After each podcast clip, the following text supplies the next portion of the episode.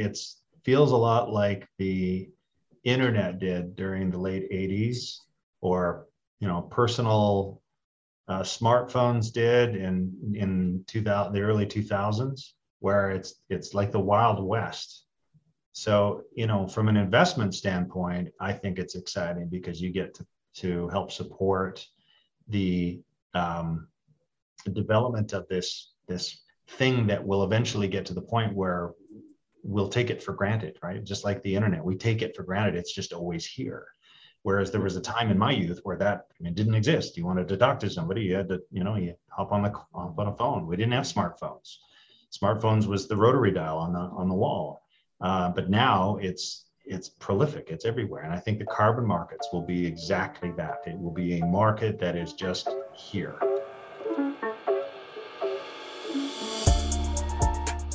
Hello, everyone, and welcome back to the Clean Techies podcast.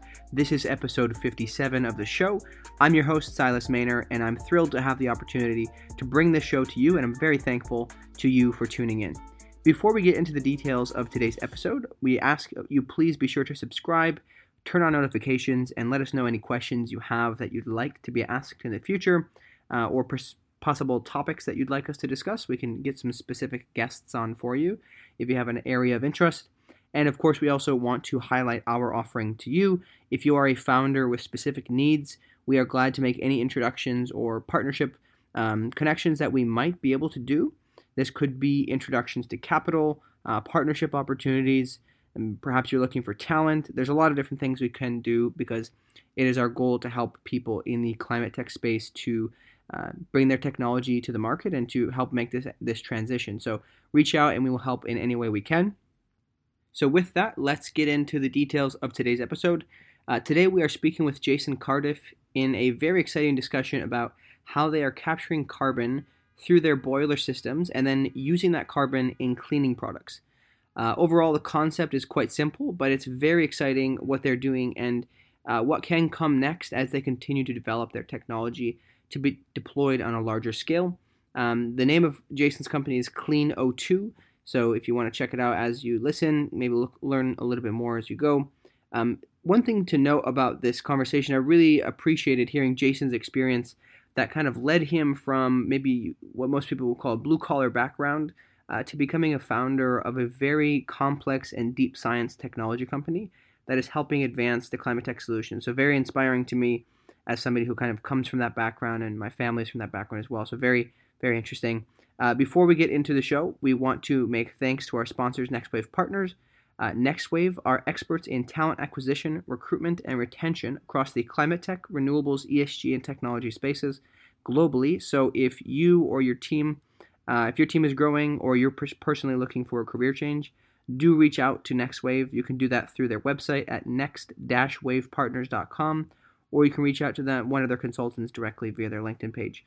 So without any further delay, let's get into the show. All right, welcome, welcome to the show, Jason. How are you doing today? I'm doing pretty good. How are you? I am fine as frog hair, as my dad likes to say. Um, I'm I'm having a having a good day. As we talked before the show, it's a great day in New York City, so I can't complain. Um, yeah, let's let's start off things right away. Just give us kind of a quick introduction to yourself and what you're doing today. Sure. Yeah, I'm uh, Jason Cardiff. I'm the CEO and co-founder of a company called CleanO2 Carbon Capture Technologies, and our company is focused on the decarbonization of the commercial heating industry. Okay. And so, how did you how did you end up getting into this space? I'm keen to understand kind of the early early parts of your career, how it all evolved into what you're in now. Well, I'm, I'm probably one of the only, uh, one of the fewer, at least one of the only uh, plumbers that uh, started a carbon capture company based on uh, just a desire to try to, to learn more about my industry. Um, it came about from just asking questions, just wondering if the world was going to move towards decarbonizing various activities. And I was involved in working on heating appliances that require the use of natural gas. What did that mean for me in five or 10 or 15 or 20 years? When you know my career was likely going to change and what i discovered was that nobody seemed to have a clear answer because everybody was focused on large emission sources of greenhouse gases they weren't looking at the smaller ag, uh, aggregated sources of G, uh, GHGs. So I just, uh, like I said, just started asking questions. And when I didn't understand something, I, I found people that did understand and associated with them and brought them on and they became co-founders and we sort of collectively all started moving in this direction of continuing to ask questions and creating solutions that could meet that end goal of you know starting off with reducing emissions and eventually completely uh, our goal is to eventually completely eliminate those emissions mm-hmm. so i guess I, i'm kind of fascinated to understand maybe in more detail how like what raised the question of climate because a lot of people when they're in a profession like that i might i actually grew up working for my dad who's a carpenter right? So like I, am familiar with some of these kind of things. We actually i one of my some of my favorite memories of childhood building our house that we lived in right? So i remember remember going through that. And i'm just kind of curious like what ended up getting you thinking about this? I know that canada tends to be a little bit more progressive on these items but i'm just kind of curious what really laid the seed to realize hey we, we need to kind of work on these things or was it simply out of kind of hey i need to make sure i'm i've secured my future in terms of my my labor, my working my working life? It was it was I think three factors. One, you know, I I uh, I spent a lot of my youth out in in the wilderness around uh, the city that I was born in, Calgary, Alberta, and I appreciate nature. I enjoy it. I see it as a necessity. Uh, so it's something that I want to help steward and take care of. Uh, and then that sort of also developed at the same time of watching my dad build things in his garage, you know, watching him innovate and seeing that anybody can come up with a solution for something. It's not a, you know, it's not a select group of people. Really, any one of us has the ability to go out and and create solutions to to to problems. In fact, I, I think that's one of the core values of our species is that we are problem solvers. Uh, so from that, it just sort of developed into a lifelong passion of of thinking outside the box and innovating. And then, you know, I I, I became a plumber and a gas fitter, and uh, you know, always tended to look at things a little bit differently. And then, you know, the news articles started coming out about the concerns associated with greenhouse gases, and I I didn't understand the principles of global warming and and what carbon emissions uh, equated to. So I educated myself and I had a lot of questions and uh, one thing just led to another. And yeah, and then we ended up developing this, this platform uh, with the help of a number of other very talented people who've, who've now allowed me to sit in this chair.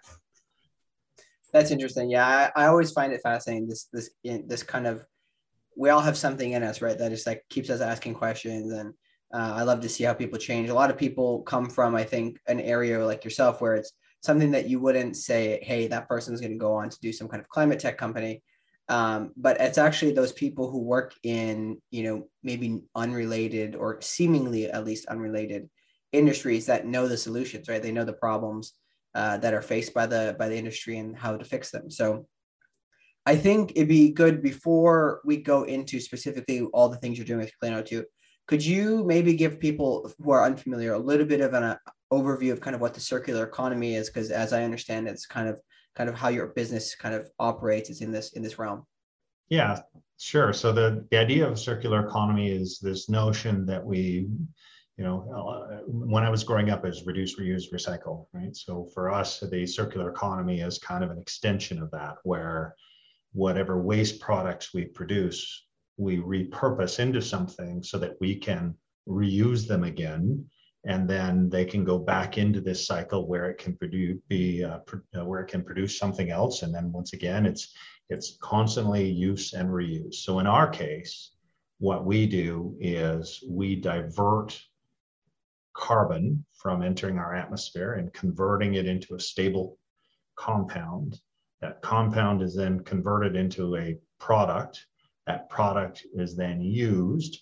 And then instead of the carbon being emitted into the atmosphere, it is stored or it is it is kept in a solid form that ends up going out into our to our watersheds as a natural component of of uh, of the world. It's a carbonate. It's readily found everywhere. So I'd much rather have it in the form of a mineral in our in our watershed than as a gas in our atmosphere. Interesting. So, so just generally speaking, this idea of taking things that have been used for something and then at the end of their life turning it back into something else. Um, I'm always curious. I don't know if how deep you can help us understand without maybe losing me, but could you help understand help us understand a little bit about the the chemistry on how this is done when you kind of take carbon and then turn it into something solid? Sure. Yeah. So we take uh, potassium hydroxide, or or a KOH is the is the, uh, the symbol for potassium hydroxide, and potassium hydroxide or hydroxides in general. They have an affinity for carbon dioxide. They like they like the stuff. So as you pass uh, carbon dioxide over a bed or a or a, um, a, vat of hydroxide, that hydroxide absorbs the CO2 and it gets converted from KOH to K2CO3 or potassium carbonate and water. Uh, so our process just takes an established, very simple chemical process and converts one chemical into another chemical that makes that carbon bound bound up in this this mineral that is then used in in other uh, other processes and mm-hmm. products. Mm-hmm. What are some of the other? Well, maybe we should back up a little bit. Um, I'm keen to understand what the other what the products that can be used in. I think there's a lot of applications, but yeah. maybe could you, yeah, could you give us a kind of like a, a really m- more deep dive now? Obviously, you mentioned the beginning, but a deep dive into what Cleano2 is doing and the different kind of business models that you guys have, uh, and in order to to achieve this goal of decarbonizing the, the HVAC space? Sure, yeah. So our technology works in mechanical rooms where we divert a portion of the flue gas from natural gas fired appliances. We plug it into our equipment. Our equipment processes the CO2 component of that flue gas and converts hydroxides into carbonates or locks up that CO2 in the form of a carbonate. Then that carbonate is collected and processed and we recharge that system with new hydroxide, offload the carbonate, and then uh, we then take it somewhere and have it converted into a product, and that product is then is then sold on the on the open market. And then the money that we make from that helps us advance our technology. We reinvest all of that money back into research and development, and then a, also a portion of that goes back to the customer, so they get the return on their investment. So the analogy that we like to use is that it's a, it's like an urban mining platform where um, we sell our customers mining equipment and they give us the right of way to operate it to process the co2 convert it into a commodity sell the commodity share the profit with our customers and then we sink all that money back into research and development so that we can instead of right now we're hitting about a 20% reduction in greenhouse gases our goal is 100% so next year we're coming out with a new model that'll hit 50% and then the long term is, of course, to get to 100%. And those products are, are really varied. Uh, carbonates are used in multiples of, of industries. Right now, we're focused heavily on the personal care market. So, you know, body bars, hand wash, uh, shampoo bars, conditioner bars that are coming out here fairly soon. Um, we can do car wash detergents. We can do laundry detergents. We can do general purpose cleaners and sanitizers. Um, but it's used in other industries too that we're that we're exploring. Uh, fertilizer is a great example. It can be used as a as a as a, a, component of a fertilizer. NPK is a is a is a fertilizer. It's nitrogen, phosphorus, and potassium. We got the potassium covered. Uh, it's used in pharmaceuticals. It's used in textiles. It's used in foodstuffs. It's used in glass. It's used in. It's really is quite varied. The reason why we focus on soaps and detergents is that when you have a conversation with somebody around carbon capture, you tend to lose a lot of people during the conversation because you're talking about aggregates like concrete or you're talking about biofuels, which are cool. These are important things, uh, but they're not really tangible to the to the general person. Uh, in the case of a bar of soap, you know, we all use soap. At least I hope we all use soap. Uh, and I know a few people who probably could use a little bit more soap, but uh, coming from a plumber background, anyway. Um, so we uh, we want to create a tangible good that can open the conversation with people to have this discussion around climate change, energy literacy, greenhouse gases. It works as a wonderful tool uh, to uh, to start that conversation. So that's quite fascinating. I'm I'm curious, just like a side tangent here when you talk about creating uh, more literacy around climate change and energy energy efficiency, are there any things you guys are doing with the actual products and the packaging to help kind of teach people a little bit here and there? Because I feel like this is something I find very interesting that usually companies want to go after the big commercial types of ideas where they can just make you know loads of money, which is obviously of course required to continue the business. But you're focusing on a more direct to consumer product or, or model. Could you explain a little bit about how you're actually making you know people more aware? Yeah, so eh, you're right. The packaging uh, we use uh, FSC approved uh, uh, paper and cardboard packaging on our body bars. Uh, we're trying to get away from plastic as much as possible. It is a really challenging thing to get away from plastics, especially when you're a small scale startup company. Uh, I think we've done a pretty solid job. Um, we're slowly working it out of our production, but we've got a little ways to go yet. But in terms of the messaging, the the uh, the the body bars, for example, tell a story. It's when you grab that box of, of your your body bar, it talks about you know how this bar of soap embodies the carbon, what it means to create a quality product. We also talked about what goes into the products beyond the carbon. Uh, we don't use palm. We, I, you know, I always sort of point out that you know every time I hear somebody saying they have sustainable palm, I think, well, the rainforest that was there was probably pretty sustainable too. But you know, uh, so we don't use palm in our in our products for that reason. It's a personal. All of us agree that it's just not a it's not a good component, but it's very it's in everything. So it's when we say we don't use palm, it's really challenging to do that. Um, so, and, and then beyond that, uh, we have our websites. So you can go to either cleano2.com or carbinx.com, or sorry, cleano2.ca or carbinx.com uh, to learn more about what it is we're doing. And it's not just about selling products, it's about educating, it's about explaining what it is that we're doing uh, from, from an average person's perspective. Yeah, I think that's that's really interesting because obviously I think this is something I've written about in some of the blogs that we've put out through Clean Techies about consumer products, right? Creating more sustainable products. And it's easy to go look on Amazon for what is considered sustainable. But the reality is, every time I think about this, I'm like, how, how sustainable is it, right? Like, mm-hmm. how do we actually know? There's really no way for me to tell unless I'm going to go spend three hours researching, you know, which Tupperware to buy, right? Um, well, yeah, and it's kind of funny too because there's, I mean, obviously in the in the clean tech and the climate tech and envirotech worlds, there is a lot of greenwashing that's going on. And I find that kind of funny because we're making soap. So I guess in a way we're greenwashing too, but in a good way.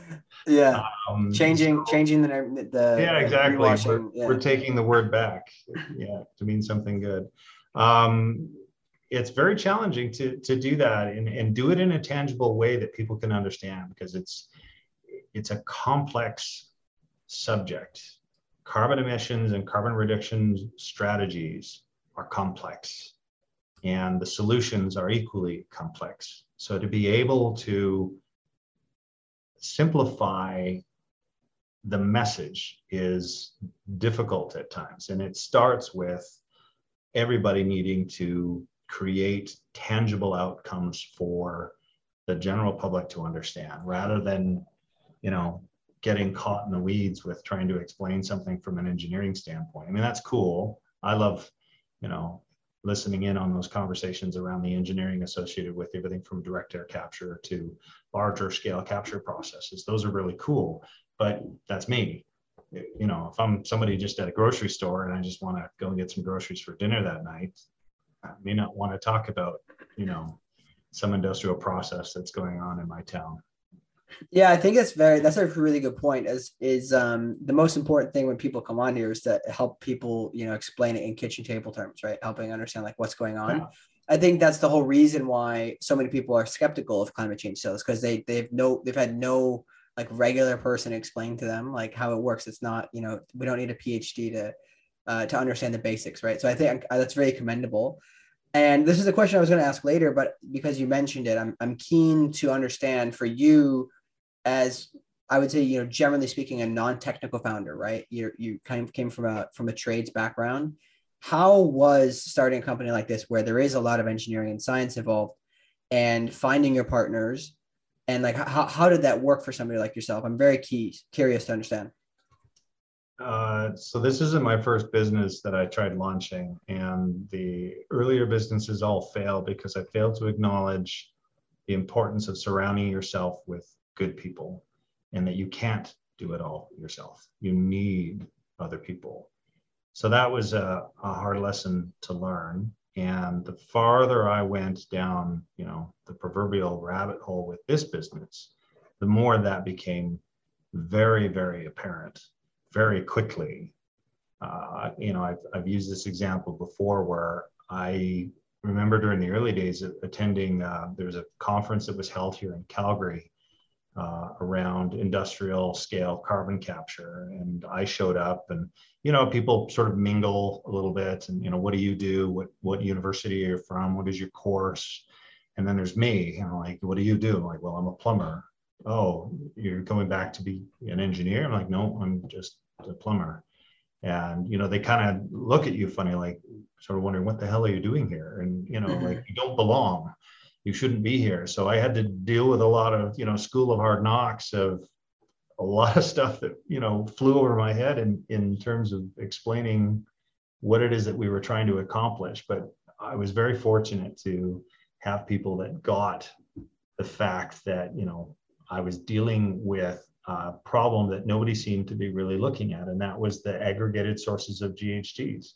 Uh, we need natural gas to stay warm during the winter months, but we've got this horrible problem associated with carbon emissions. So how do we solve it? So rather than looking at that one big stack down the street that's belching it out into the atmosphere, or the millions of cars on the roads, what about the furnace and the boiler in your home? What about those? Oh, well, what do you know? Yeah, that is a problem. Well, how are we going to fix it? Well, I have an idea.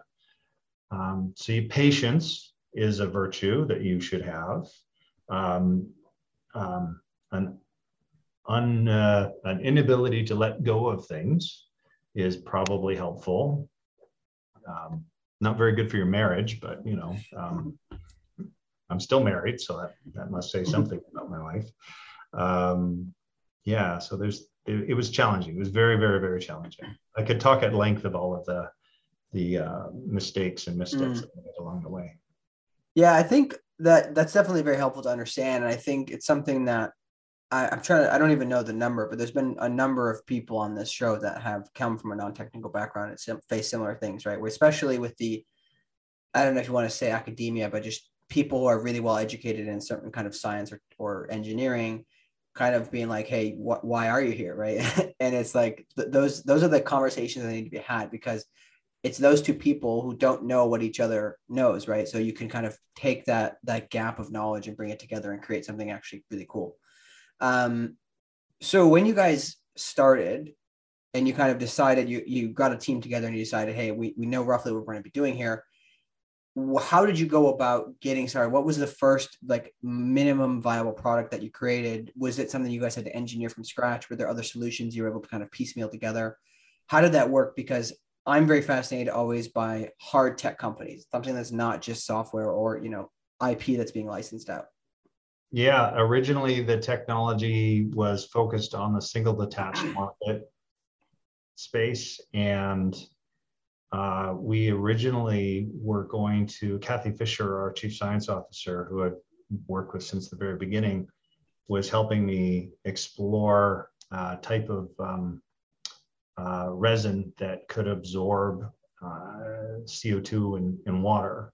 So the thought was that we would work along the lines of what a water softening system does, where we we we we force the, the CO2 into deionized water.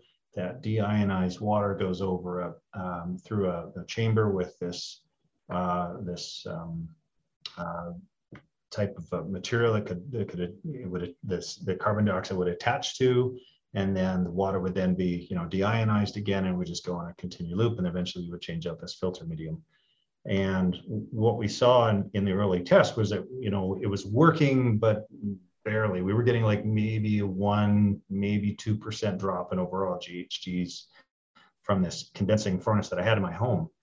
And um, it just wasn't enough. And then I saw an article in the newspaper about a university led project that was using sodium hydroxide as a as a capture medium for direct air cap- capture. And I thought, well, that's that's pretty cool. Um, uh, we use that chemical as a neutralizing agent in the HVAC industry. So I happen to have some, and I not only had some, but I had some in my basement where I had this equipment with this because you know who doesn't have sodium hydroxide in their basement. I was, by the way, I was using sodium hydroxide, not potassium hydroxide at the time. So I I just dumped some into the system without asking Kathy Fisher, who's the chemist, of what the outcome of that action would be. Out of ah, it's chemical, throw it in, no no big deal. And um, it was it was wonderful. The um, the sensors lit up. There was this beautiful drop of CO2 concentrations through our exchanger. And there was a spike from the heat that was gained from the exothermic nature of the chemicals. And it was like the light went on. I, I actually, I think I remember dancing in the mechanical rooms. I thought, oh, we found this. This is this was our eureka moment. And um, around that time, I started thinking like, oh, well, you know, this is a caustic material. What is that doing to my aluminum plate exchanger? Hmm, I should probably check that out. So then I opened it up and I looked inside and we had a little solvent tank inside and it was frothy and bubbling. And it was like, well, that's, that's not good. And, uh, you know, I talked to Kathy and, you know, she informed me that when you expose hydroxides with aluminum, you get hydrogen gas. So when you expose hydrogen gas to an open flame, like say from a furnace that might be attached to said appliance, you get the Hindenburg. So, yeah. so yeah, so I quickly flushed everything out and uh, didn't blow up my house.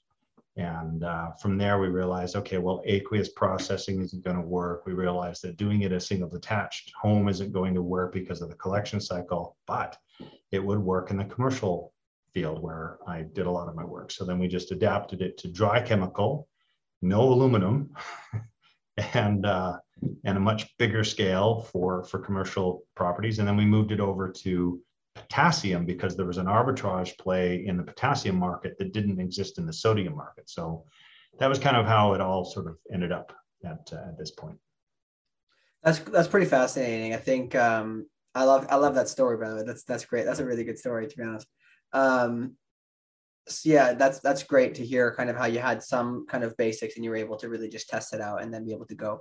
I think the difficulty a lot of times is that there's kind of something that's in theory, right? You've got people from um, top universities who have some kind of theory proven, but they don't have maybe a real pilot or something like that, right? They need they need to go build something, and then when it comes to manufacturing on scale, it gets very difficult. Um, so let's talk a little bit about your customers. Uh, you mentioned that you shifted from kind of this idea of focusing on on individual homes to to the commercial space. So could you talk about who are your typical customers and maybe what is the what is the process of you know installing this look like? Is it is it a very arduous process or is it pretty pretty easy to flip out? Um, maybe talk about the rate of return for these people, kind of return on their investment, et cetera. Sure. Uh, yeah. So we have um, customers ranging from rec centers to hotels, aggregated residential complexes like condominium complexes, assisted living complexes, uh, laundry facilities. Um, I think we're looking at a hospital. I think where it might be a good fit. Um, yeah, so that's kind of the scale of, of our typical customer. Um, and then from an installation standpoint, given my background in in commercial HVAC, plumbing and heating, I um, designed it so that it would be a very simple thing to install. It didn't. We wanted to make sure that it wasn't arduous. It's really no more complex than installing a commercial hot water heater. There's there's not a lot of a lot of work to put these things in. I think the shortest time we've had to put one in was about three and a half days, start to finish. Um, that included the delivery, the placement of the unit, and then all of the piping and wiring. So we're able to turn them around fairly, fairly quickly. And we have units in you know, British Columbia. We have units here in Alberta. We've got units down in Minneapolis. Uh, we've got some units that are due to be shipped down to uh, Oregon. We've got units in Japan, and uh, we've got some other projects around the world that are that are coming online. So so it's it's pretty exciting to uh, to be on board at this this stage. But um, yeah, it's it's a fairly simple and straightforward install. And then the ROI, we, we try to get it under five years. So right now we're paying out a dollar twenty per kilogram Canadian uh, potassium carbonate produced. And then we also account for the fact that we're providing trained HVAC technicians at no cost to our customers so we can do preventative maintenance every couple of weeks. And then there's an energy savings component with us because there's an exothermic component of the chemistry and natural gas fired heating appliances typically waste a fair bit of heat. We pull that combined heat back into the building to offset the amount of energy needs for the building. And that's best used for domestic water heating. The water that comes into your building uh, when you turn on your tap is quite cold because it's coming out of the ground and that stays pretty constant uh, temperature year round. And then you plug it into your hot water tank or your boiler to get it to whatever temperature you want. So there's quite a delta T between those two points. So what we do is we interrupt that um, amount of, of uh, uh we, we interrupt that water and we offset the amount of energy need, needed to get that same end result of the amount of energy needed for the building. So, you know, instead of going from say 10 degrees Celsius to, I don't know, say 60 degrees Celsius, we're able to get that water temperature to say 20 to 30 degrees Celsius to 60 degrees. So that means that, that you need less energy to accomplish the same thing. The other thing that we get called out on a regular basis too is like, oh, well, you know, the energy consumed for all of this is because you're pulling it from electricity, it's, you know, greater than the amount of carbon you're offsetting. And that's not the case. So our systems only use about maybe 250 to 300 kilowatt hours per year. So it's no more energy intensive than a residential refrigerator. Oh, really? Wow. Interesting. So, so generally speaking, to recap that, because of the software, because of this this technology, they're reducing their energy costs because of the mm-hmm. heating, right? Is able to do it more efficiently. And then in addition, they have the offtake uh, sales of the of the carbon that comes out, and that all together can usually get their like return on their investment of the furnace down to about five years, usually. Three to five years, yeah. It depends on how often the appliance runs, but yeah, mm-hmm. we, we we we really believe in getting a short-term ROI for our customers. that's mm-hmm. where the economics, your comment earlier about economics is really sound because that's important. Um, there's an urgency associated with needing to address carbon emissions, but the, the world we live in says that economics in most cases will will trump that currently. So you need to make a really strong and compelling economic argument in favor of what we're doing rather than mm. just being focused on dealing with you know nothing big like I don't know climate change. Mm-hmm. Yeah, I think it's. I mean, I think it's interesting because obviously, since so many companies have realized the necessity of of having the economics work out, um, we've got investors piling in by the billions, right? Um, piling billions and billions of money to uh, to help uh, address these things because there is an out- outcome, right? Um, so obviously, uh, free market still still prevails, right? Um, I'm interested. Just one last clarifying question: What is the how does the offtake work? Does somebody have to come in relatively, you know, often and kind of take out the stuff? How, how does that usually look?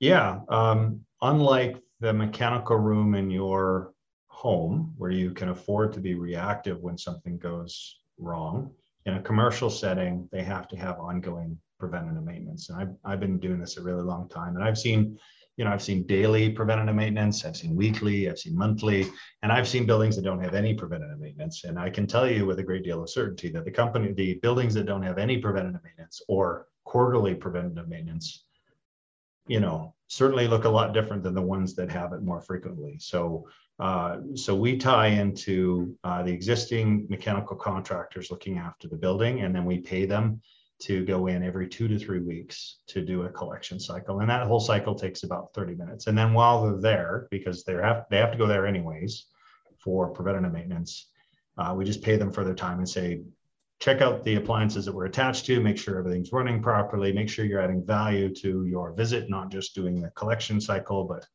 uh, looking at these other components as well. So um, yeah, so every every two to three weeks is is usually when somebody shows up to do the collection on average and then do you just partner with those same people to to do pickups facilitate pickups at their you know major facilities? So it's not like a huge route or anything? Yeah and we we should also add that we try to keep it local. The last thing we want to do is is capture carbon in new york have it turned into a chemical and ship it to Los Angeles to turn it into soap, and then have that shipped to Tampa to sell on a shelf somewhere, so that somebody mm. can get a dollar twenty per kilo. So, uh, so our focus is that if we're operating a unit in New York, we would work within that region to have it converted into a product, and then that product would then be used uh, in that area. A great example of where we can really dial that in in terms of the circular economy is like a hotel. So we can capture the carbon emissions from the hotel, mm. convert it into the commodity, turn it into the cleaning good that gets brought back to the hotel to be used. And whether that's laundry or those little bars of soap or whatever, um, it's all about supporting that circular economy piece as well. That's actually really fascinating. I'm curious how that's going to be relatively complicated when you enter a new market. How do you go about finding all those people to, to support that kind of supply chain locally to, to manage it? That's the great thing about the plumbing and heating industry is that all of those resources are already present in all of these cities. You got plumbers and heating technicians just working away uh, in these places. The trades are kind of the foundation of all of these great big buildings that we live in. And uh, so that's there. Uh, in terms of soap and detergent manufacturing, chances are pretty good that's probably in that region already as well. Um, all of the things we need to make this business model work can function anywhere, regardless of region, because we do things within the confines of what's already being done within that building or within that region. Mm-hmm one last thing, I, I have a whole set of other questions that I to into, but this this has come up in my mind is a lot of people, at least growing up, this is what I heard. A lot of people complain that you know cl- clean future or clean energy, green green green energy, etc., is going to take away jobs from people, right? So I'm curious. You know, obviously, I, I think people already know the answer if they're paying attention, but could you explain how you work with existing HVAC professionals to just kind of upskill them, or you know what the actual impact is for people like in this space. Yeah, we're all about job growth opportunities. We're about creating jobs. We're about adding value to existing infrastructure that's, you know, you've, you've got your technicians that are going into the building or providing opportunities to give them reasons to go into these buildings to do work. Because it's once again it's that preventative maintenance piece. If we have a technician going into a mechanical room to do a collection cycle and they happen to go in there and they see that there's something that's broken that they can notify the customer well now we've not only added value by keeping that system running for the customer but we've created a job growth opportunity for that technician to go on to do the work and I think of all of the commercial buildings around the world there's a tremendous amount of work that that clean tech is going to be providing for these types of situations. So I see the exact opposite. I, I, you know, I don't, I don't see clean tech as a as a liability to society. I see it as a hundred percent um, asset. And you know, I guess the one thing I hear too is, well, they want to retrain. Like, well, in our case, you're not being retrained. It's the addition of work isn't anything different than doing a, like if you got water softening salt delivery service to a building, we're kind of the same as that, or a, a water bottle delivery service or an HVAC PM preventative maintenance service, like we're using existing skill sets mm-hmm. to do exactly the same thing, only in a better and more efficient way. Mm-hmm.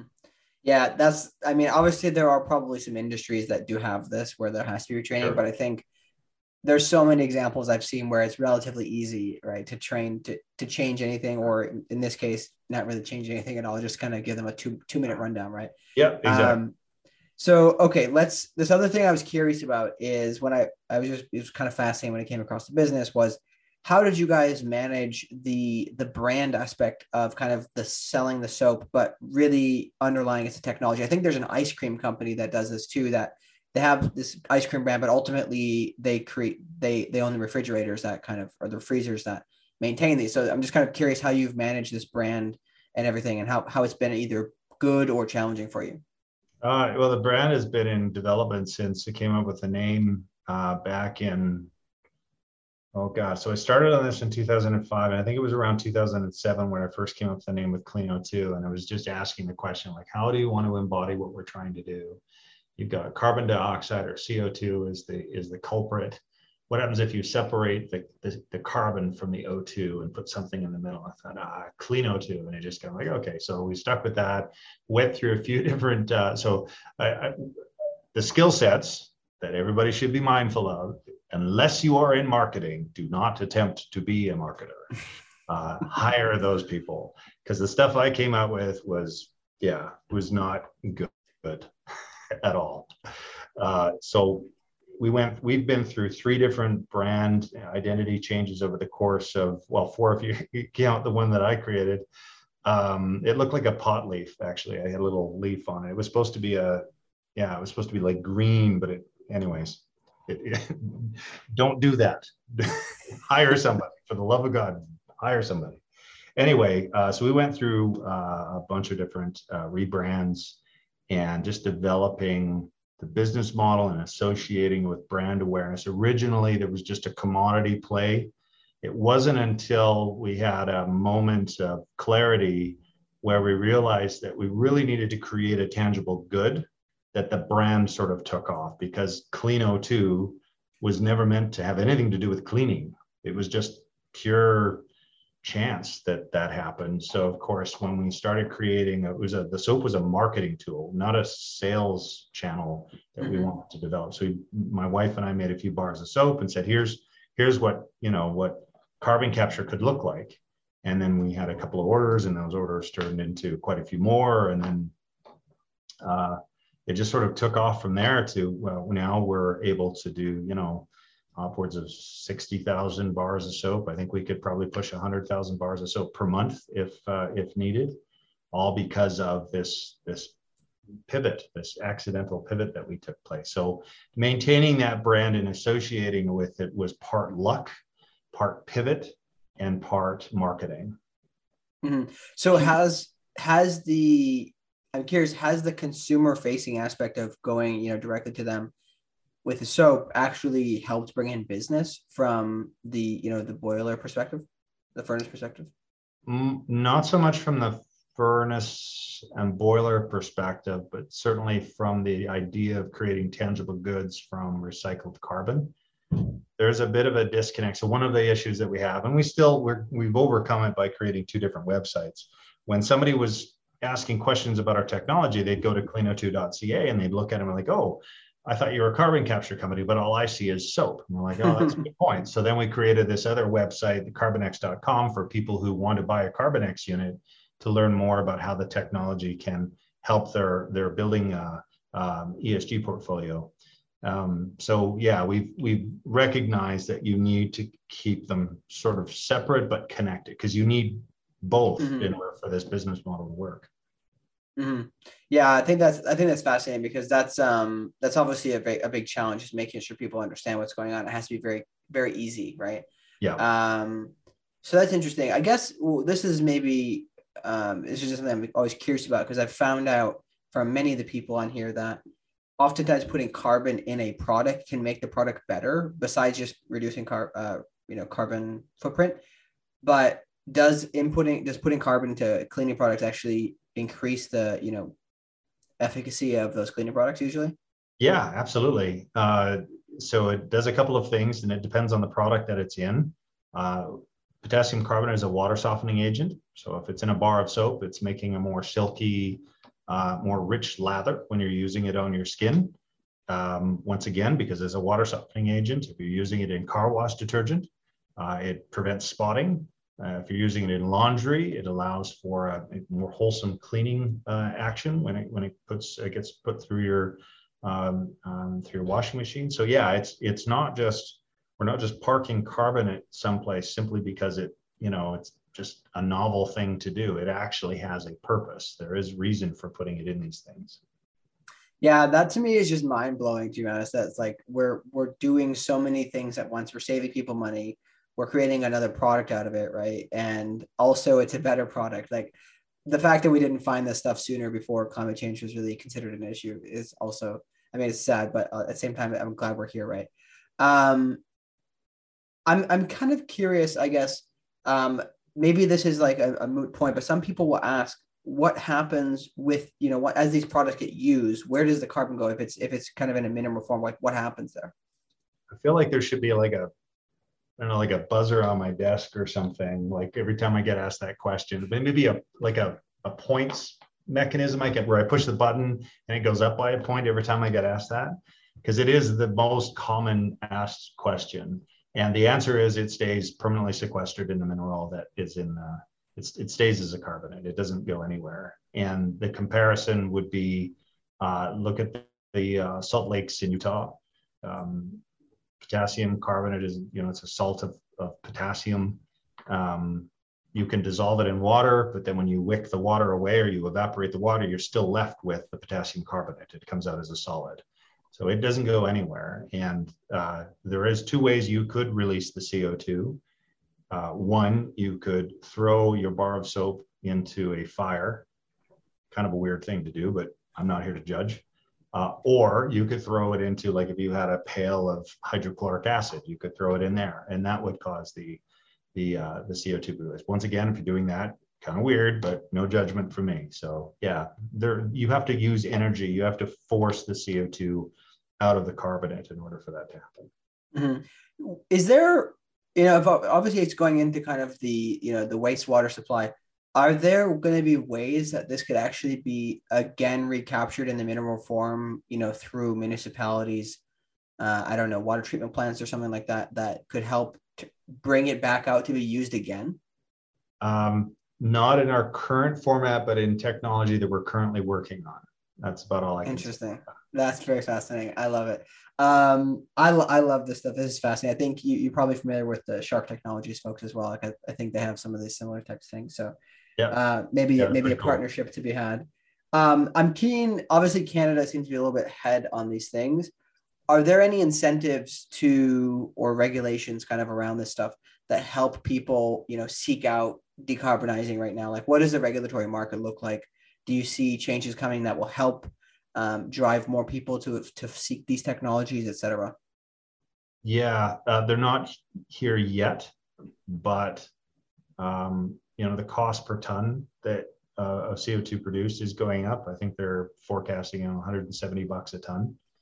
Uh, so there will be some significant incentives to want to adopt technologies like ours to um, to help reduce emissions. In terms of incentives to bring it on board now, there are a few mechanisms. It all depends on what region you're in, what part of the world you're in, and what the government is doing. There's some here in Alberta, like uh, that that are shaping up to help support offsetting the cost to install one of these units. But one of the things that we really focused on from Clean O2's perspective is to create a business model where we didn't want to be reliant on government subsidy in order to make this work. It has to be able to stand alone. Uh, we didn't want to be, you know, like the wind industry back in the 80s was heavily subsidized to the point where when the government changed its subsidies, a lot of those businesses really struggled to stay afloat. Um, not to diminish the important work of the wind industry. I I'm, I'm not uh, saying it to uh, to shine a poor light on them. I'm just pointing out that I think for all clean tech solutions, all climate tech solutions, really need to be able to demonstrate a, their ability to stand on their own without incentives. And then when those incentives become available, they're you know they're they're a nice little extra, a little bonus to have that you can share either with your customers or with your shareholders or as a company to hit your profit margins, whatever mechanism you choose to use. But they, they can't, that can't be the driver mm-hmm. for for businesses to function. Yeah, are there? I guess I don't know if there's something you you can speak to, but I'm keen to understand if how the mechanisms of a carbon tax will work. I know it's been debated a lot in Canada, I believe, if I'm not mistaken.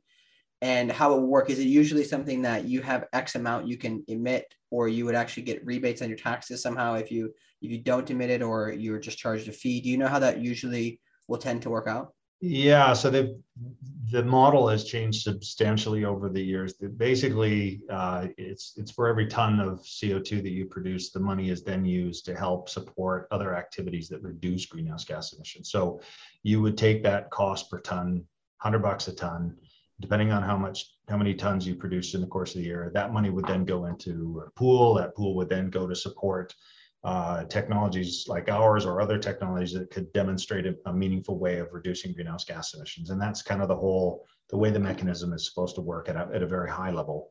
Um, there were other mechanisms where the early days when I was working in Northern Alberta, where you could purchase offsets from other companies who were producing less. So they could, you could take their offsets and apply it to your bottom line so that you could just produce as much as you wanted because you've bought somebody else's offsets, which I always thought that was kind of cheeky, but um, mm-hmm. yeah, yeah, that I never, I never quite understood that either. That's why I was like, so wait, you have a limited amount you can pollute, but only so much, and then if you yeah. reduce it, and, and then what's the baseline? More, you get fine, but then you just buy somebody else's offsets to reduce because you can either pay this much money if you just business as usual, or you can buy these guys who did better than you did and just buy their offsets. So it still costs you, but it costs you less, less than mm-hmm. than just not doing anything. So it once again it boils down to down to down to money. So I yeah, I mean it's um I, it's changed I, now, but yeah, I think it's interesting though the idea because the first time I I understood it that it made sense to me the carbon tax was in Tom Rand's book,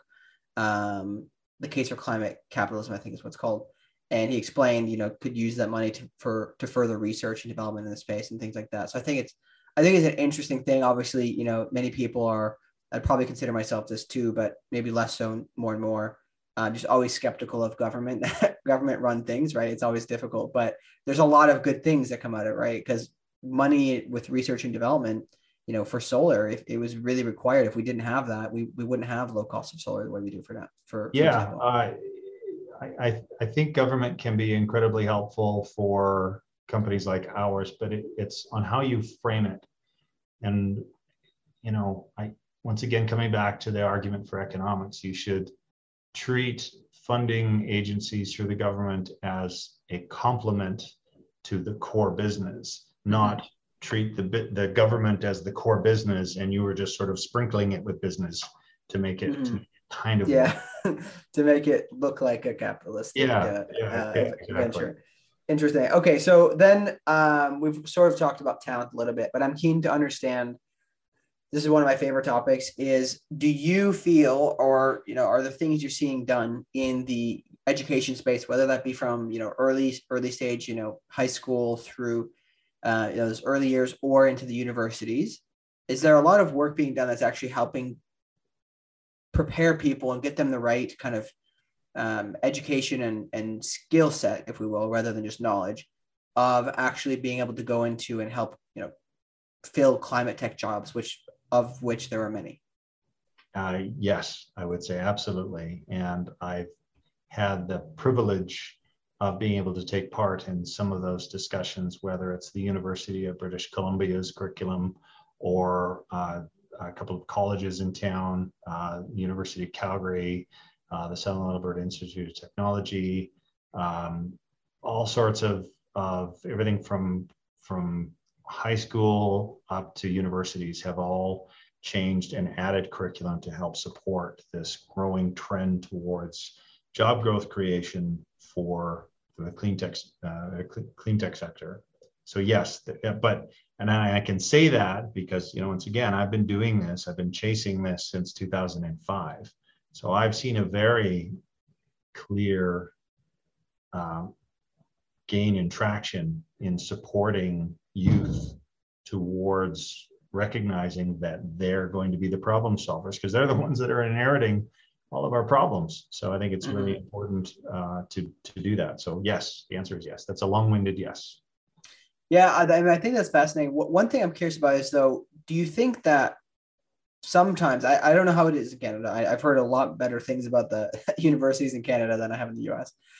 Is are there sometimes where there's kind of an over over education of people where they're getting four year degrees to do things that are actually relatively simple and they can get started in their career a lot sooner making an impact and then have a mentality of continued education to go beyond that rather than spending all this time up front when you don't know what you want.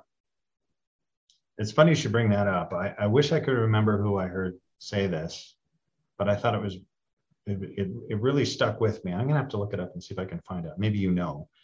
Um, I think it was a professor at one of the university universities in the states, I believe, who said, you know, we shouldn't be asking kids what they want to be when they grow up. We should be asking them what problems do they want to solve, because then that helps frame their focus. Know, rather than saying, I'm going to be an engineer, it's I'm going to be an engineer because I want to solve this problem, or I'm going to become a lawyer because I want to solve this problem, or I'm going to become whatever job because I'm trying to help solve a uh, help help solve a problem. So that's um, so it's changing. It is changing. I can tell you from firsthand experience, and it's not just in Canada; it's in the U.S. as well. That the mindset around clean tech and climate tech is changing. Mm-hmm. Yeah, I think I think that's interesting. Obviously, I, I have an interesting background from that perspective. Did not go to university, so I'm always like fascinated to try to find people who didn't um, and who have a little bit uh, kind of unconventional background. Yep, I understand yourself included.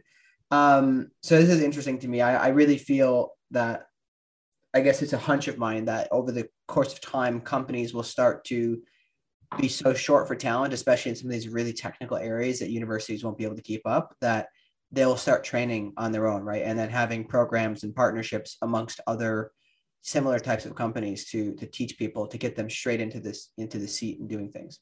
Well, and look at like there's MIT offers free courses that you can take. You don't need to attend. You just want to go to learn something. You can go online and learn really anything. Uh, so yeah, there's there's there's uh, becoming this awareness of tailored education towards the likes and dislikes and desires of each one of us who are all trying to find our place in the world. And you know guys like us we we struggled with that. I certainly did and you know i i suspect i'm a bit older than you. Um, it was very challenging that you know, plumbers are a great example. And i you know i I would say that the, the, the trades are probably the most underutilized group of individuals, uh, certainly in North America, in terms of being problem solvers that can address these these big issues that we're that we're facing. We tend to look to universities and and colleges, but we don't look to trades for solutions. And we have all sorts of solutions that we can provide mm-hmm. meaningful worthwhile solutions that don't necessarily need to come from university mm. or only from university. That's not to diminish. I have engineers that work here, I have chemists, I have people that went to university, and I need them. But they're not the only people with solutions. Mm.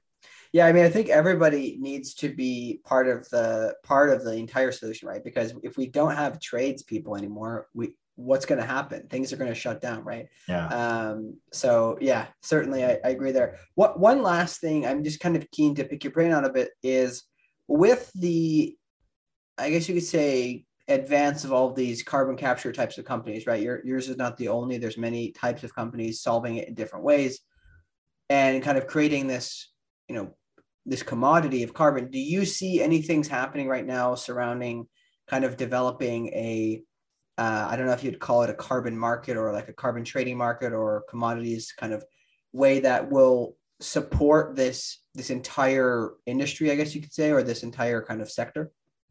Yeah, uh, it feels a lot like the internet did during the late '80s, or you know, personal uh, smartphones did in in 2000 the early 2000s, where it's it's like the wild west so, you know, from an investment standpoint, I think it's exciting because you get to, to help support the, um, development of this this thing that will eventually get to the point where we'll take it for granted, right? Just like the internet, we take it for granted. It's just always here. Whereas there was a time in my youth where that I mean, didn't exist. You wanted to talk to somebody, you had to, you know, you hop on the hop on a phone. We didn't have smartphones. Smartphones was the rotary dial on the on the wall. Uh, but now it's it's prolific. It's everywhere, and I think the carbon markets will be exactly that. It will be a market that is just here.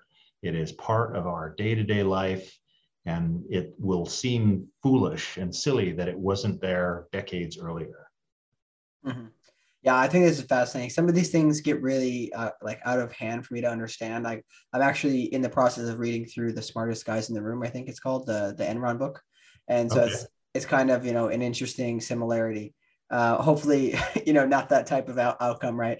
Um, but no, this is fascinating. I think maybe one last thing that did come up early in the show that I wanted to have you leave people with is for any people in an industry where I guess it would be anybody in any industry, right? It, you never know that it's changing, right? So how, how do people who are tradespeople or just, you know, working away in their industry, what are the things that they can do to kind of pay attention to what's happening so that they can try to be on the cutting edge? Because i think a lot of people you know they get into a job and that's kind of that's their job and they don't really think too much about what what's changing what's happening unless they're really motivated to be kind of a leader in it. What are some things people can do? Because you obviously went through that process as a plumber. Yeah uh, so two things would be one educate yourself. And i'm not saying go back to school and you know i'm saying use this wonderful platform that we're talking on here today as a means of sourcing information that you find interesting and maybe a possible lead towards solving something that you're trying to uh, resolve. Uh, but more importantly, beyond that, is to know yourself, know what you are capable of, know how far you are willing to push uh, yourself to to find that solution, because it will challenge you in ways that you you will not expect. So yeah, two things: educate yourself and know yourself. I think that's great advice. Honestly, I think that um, that's maybe not in those same words, but that's kind of the things I've lived by is try to always understand yourself. It's the, in my opinion, the secret to living a happy life. So I really. I really appreciate you coming on. This has been super fascinating. Um, great conversation and definitely uh, keen to see what you guys continue to do. I think I'm gonna have to switch who I buy my soap from now. Um, and um, looking forward to seeing your guys' continued, continued success. Thank you very much. I really appreciate your time. Always uh, appreciate the opportunity to be able to tell our story. Yeah, absolutely. 100%.